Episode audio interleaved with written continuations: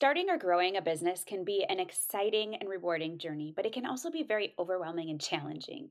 With the ever evolving landscape of the digital world, it's crucial to have the right tools and strategies to help you succeed. That's why in this episode, I'm going to share with you my top three essential must haves for starting an online business. They're not softwares that you need, they're not a list of tools to incorporate. Rather, these are foundational principles that will help you establish a strong presence and set yourself up for success in the online marketplace. These foundational elements are easy to implement, but also sometimes hard to follow through on. Whether you're just starting out or looking to take your business to the next level, these tips will be valuable for you if you're looking to make your mark in the digital world. So grab a pen and paper and get ready to take some notes because I'm going to help you set up yourself up right from the start. Hey, friend, welcome to Pursuing Goals God's Way. Have you thought about finally starting that business now that your kids are older? Do you ever stay awake wondering how to mesh your passions into purposeful work? Do you have big, ambitious goals but feel overwhelmed or even unqualified to pursue them? Hey, I'm Gabe. Not too long ago, I longed for the confidence to start an online business. I just wanted to make a difference outside my home bubble using my gifts. But I kept telling myself that I wasn't good enough. I didn't know enough, and I didn't have enough time. Until I realized something huge. My kids need me to be their example and they need to see me win. And yours do too. In this podcast, you will learn how to clarify your goals, plan with purpose, and ditch your distractions. If you're ready to make an impact and an income, all for the glory of God, then you're in the right place. As an avid runner, I believe life is one massive marathon. It's up to you to run your own race and to finish it well. So lace up those running shoes, pop in your earbuds, and let's do this thing. Hey, friend, welcome back to Pursuing Goals God's Way. I am so excited to share my top three essential must haves when starting an online business. Again, I want to reiterate that these are not softwares that you need. You are not buying anything in this episode, they are a list of tools to incorporate. They are foundational principles that will help you establish a strong presence and set yourself up for success from the start in the online space. So let's dive in to these three must haves. The first must have when starting an online business is don't wait to start until the time's right or until you get it perfect. Neither of these things will ever happen. The best time to start is now, imperfectly. So, one of the biggest roadblocks to starting a business is waiting for the perfect time. Much of the time, waiting for the perfect time is an excuse for an underlying fear the fear of failure. What if it doesn't work out? The fear of others. What will others think about what I'm doing? The fear of the unknown. What other challenges will come my way if I get started? Here's the truth there will never be a perfect time. I'm sorry to tell you that. I'm sorry to burst your bubble, but there won't. There never will be a perfect time. You'll always have something else going on, or you'll always feel like you're not ready. So instead of waiting for the perfect moment, instead of getting ready to get ready to get ready, just start now, imperfections and all. Do it messy and clean it up as you go. I put off writing my first book for years because I didn't feel like I was ready. I was unsure if I would be able to come up with the right words or structure so it made sense or even make it interesting so others would want to read it. I felt imposter syndrome left and right. And because I was afraid of failure, I kept putting it off. But here's what I found. When I finally got started, I realized I was worrying about the wrong things.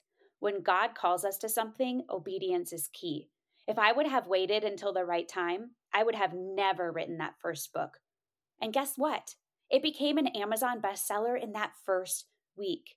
What if I had decided to put it off? What if I never did write it and get that message out there that I felt called to do? Here's the moral of the story don't wait for the right time, it won't come. Don't wait for the approval from others. Some will never give it. Don't wait until your kids are older. They're watching you now. Don't wait until you're ready. You'll never be fully ready to start. Make the decision to start now, right where you're at. It's better than waiting and never starting at all. All right, the second must have when starting an online business is to set boundaries right out of the gate and stick to them. Starting a business can be all consuming, and it's easy to let it take over your entire life. I'm talking from experience because I've been there, friend. That's why it's crucial to set boundaries right from the beginning, especially as a mom. When I started my business, I felt this. Starting a business while also juggling family responsibilities felt like a daunting task because now I not only had all the daily to dos in my head, you know, the planning lunches, signing permission slips, helping with homework, bringing kids here and there, figuring out where you need to be and when, getting them to be able to hang out with their friends, and the list goes on.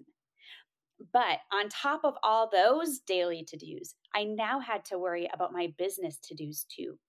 Sometimes I asked myself if my brain would ever shut off. Well, let's be real it's not even going to shut off with the list of home responsibilities to take care of, even if I didn't have the business to do list on top of that. Now, I know you're probably feeling this too. You have a lot on your plate. Adding another thing just seems incredibly hard. But when you set boundaries, it's doable. And that's been the role of my year. I like I said, I didn't plan a word for the year, but maybe it would be boundaries. I don't know, but I've been working to piece those boundaries together and I'm telling you when I stick to them, my life is so much better. And when I don't stick to them, I feel burnt out, I feel angry, I become not a fun mom, not a fun wife, all the things. So I really can tell when I am um, coming outside of my boundaries. And here's the thing because of that, it's really important to recognize that it's okay to prioritize your personal life while still pursuing your entrepreneurial dreams. Did you hear that? Your business shouldn't take over your life. Your family still needs you. You still have outside responsibilities, and that won't change. If you're going to start an online business, you need to fit it into your life, not the other way around. One tangible step you can take to set boundaries is to create a schedule that outlines your work hours and availability to clients, making sure to include time for your family and personal interests as well throughout the week. So maybe think about creating a few time blocks for work each week. When will you be most available? Make your work time an appointment for yourself and show up. But when work time is over, then it's time to shut it down, close that computer, and focus on your family and home responsibilities, as well as taking care of yourself. And once you have that schedule in place, then communicating these boundaries clearly to your clients and family is important, and then sticking to them. Don't be afraid to say no to work that falls outside your designated hours. I think sometimes we feel like we have to take on everything because we have kind of a scarcity mindset but you don't have to. There's plenty of work out there. This will not only help you to avoid burnout, but also ensure that you have the time and energy to show up fully for your business and for your family. You'll find that you're even more productive in your work times if you set clear boundaries. And if you need help learning to say no, then go back and listen to episode 186 How to Say No Nicely and three important reasons you should. It's a shorty, but it's a goodie. So, what I want you to take away from this number two important must have is to remember setting boundaries is not a sign of weakness, but rather it's a sign of strength and a sign that you are not willing to sacrifice your own well being. So take the time to establish clear boundaries and honor them, and you'll be on your way to building a successful business without sacrificing your personal and family life. All right, are you ready for the number three must have? Here it is. The third must have you need when starting an online business is to dun dun dun not do it alone. not do it alone. I know, simple, right? Find an accountability partner, a mastermind group, a coach, or someone who will be in your corner to encourage and support you as you grow your business. Community matters. Starting and running a business can be a lonely journey, especially if you're doing it online, but it really doesn't have to be. It's essential to find people who can support and encourage you along the way. This could be an accountability partner, a mastermind group, a coach, or just a friend who has been through the same thing and can offer encouragement and support and maybe some advice along the way. Building a community around your business can make all the difference. Now, here's some things I didn't even realize that I needed when I got started in business, but I have a couple mastermind groups that I'm a part of, and they're peer led mastermind groups. We hang out on Voxer, and I have one that is just an online business group and one that is kind of more specifically podcasting. And they have not only become my really good friends, but they've become confidants, they've become encouragers, they've given me tough love when I've needed it. And we just get to walk alongside each other as we each grow our businesses. Now, each of them does something slightly different than I do. Um, some of them serve same audiences or similar audiences, but we all do something a little bit different. Some are on YouTube, some are bloggers, some are coaches, some are.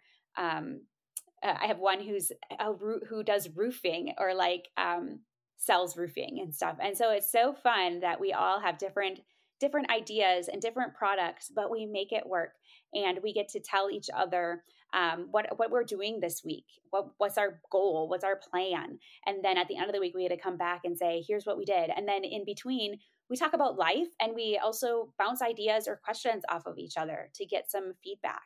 So. Um, finding kind of a peer led mastermind group is a really great way to go as well. Um, also, a great option if you're looking for an entrepreneurial community is Startup Society. Now, this is where I started in back in 2019. My mentor, Gillian Perkins, is the founder of Startup Society, an entrepreneurial community membership focused on helping you start and grow online businesses. She works closely with online business owners and aspiring entrepreneurs, teaching them how to develop passive income and flexible lifestyles. When I was getting started writing my first book and trying to figure out how to turn it into a business, I found her on YouTube. Actually, my husband did. And I started binge watching all of her videos and I joined her program where I was able to successfully launch my book as a business. I've learned so much about business and life from her, and she understands how to set boundaries, prioritize her family, but also grow a successful multi six figure business.